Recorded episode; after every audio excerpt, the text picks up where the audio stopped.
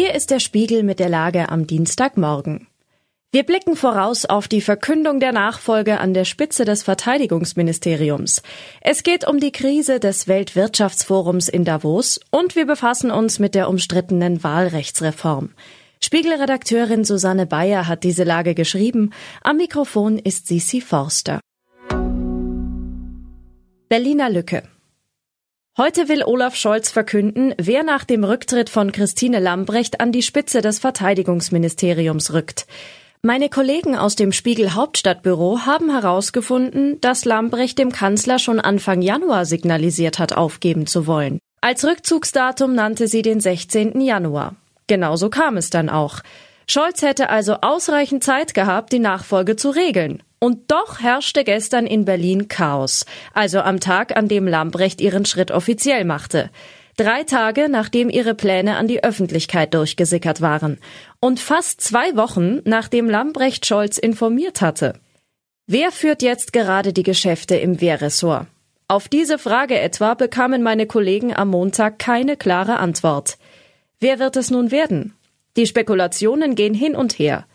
Gehandelt werden die SPD-Leute Hubertus Heil, Eva Högel, Lars Klingbeil und Wolfgang Schmidt.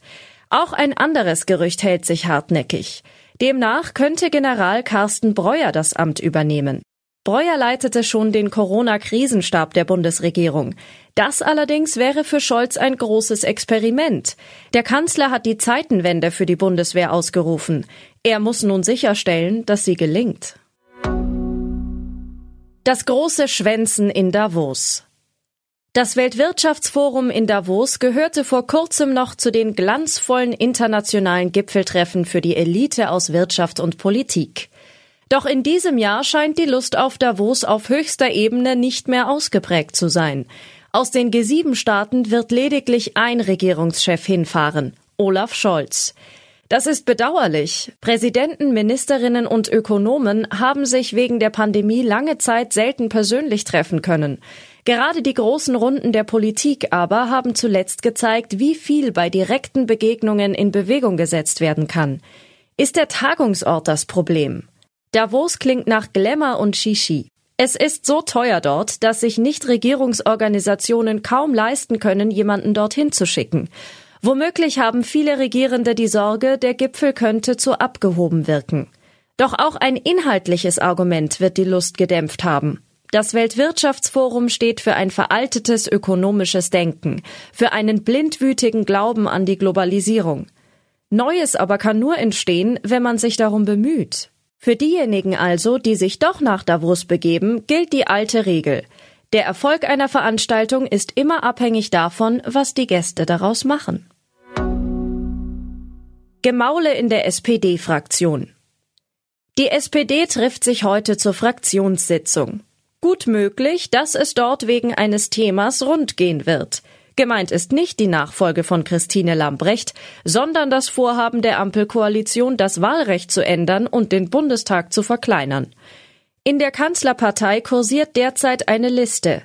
Darauf stehen alle SPD-Abgeordneten, die nicht im Bundestag sitzen würden, wenn die letzte Wahl unter den nun geplanten Regeln stattgefunden hätte. Fast 40 Sozialdemokraten wären demnach betroffen.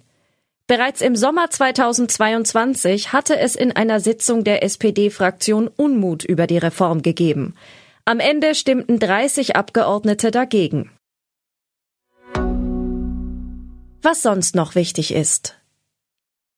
Bei einem Schusswaffenangriff sind in Kalifornien sechs Menschen getötet worden. Unter den Opfern sind eine 17-jährige Mutter und ihr Baby. Die Polizei vermutet einen Zusammenhang zu Bandenkriminalität. Kevin Spacey ist in Turin für sein Lebenswerk geehrt worden. Der Schauspieler muss sich derzeit vor Gericht wegen Missbrauchsvorwürfen verantworten. Er beteuert seine Unschuld. Nach dem Sturm auf Gebäude im Regierungsviertel in Brasilia werden die Sicherheitsvorkehrungen dauerhaft verschärft. Die Zahl der dort postierten Polizisten soll verdoppelt werden. Soweit die Lage am Morgen. Alle aktuellen Entwicklungen finden Sie auf spiegel.de. Wir melden uns hier wieder mit der Lage am Abend.